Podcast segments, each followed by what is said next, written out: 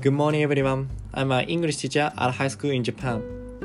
Today's topic is something inspired me at the seminar. So basically, I participated in the seminar yesterday, and there are three speakers, actually teachers. Uh, Mr. Shoji, Kumagai, and Fukami.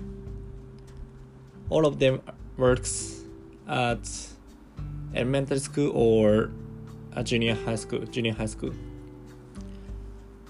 And after I heard their speech, I realized that I was f- too much focusing on the academic ability.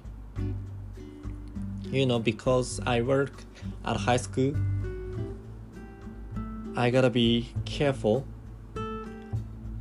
I gotta be always careful about the en- uh, university and entrance exam. You know, so but they have uh, emphasis on the happiness. I mean now because we encourage students to study for the future, for their happiness in the future. But how about now? So, and we are likely to compare with others.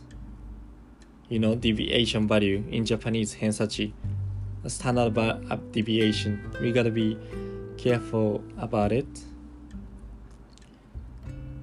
but I, I believe it can be cannot be helped to some extent because of the system but we can i believe we can change our way of thinking even a little bit you know the academic ability is not always I mean, the doesn't come first one first. You know, there are many other abilities that are as much as important as important as uh, academic skills.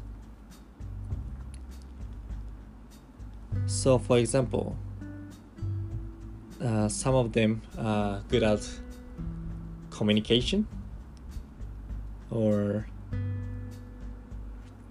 uh, some people very attentive and thoughtful like that. So i need to try to see or find some actions that they take and acknowledge these actions.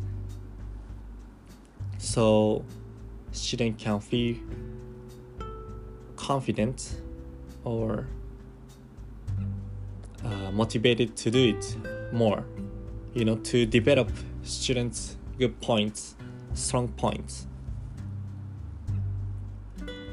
Yes that that's a takeaway from the seminar for me. To develop strong students strong points uh, trying to not see only the academic skills but also the other skills like communication, the ability to think, to judge, to express, like that. So, thank you so much for listening and have a good one. Actually, from today, student is coming to school, so I'm so excited. And don't forget to smile. Let's enjoy our life. Bye bye.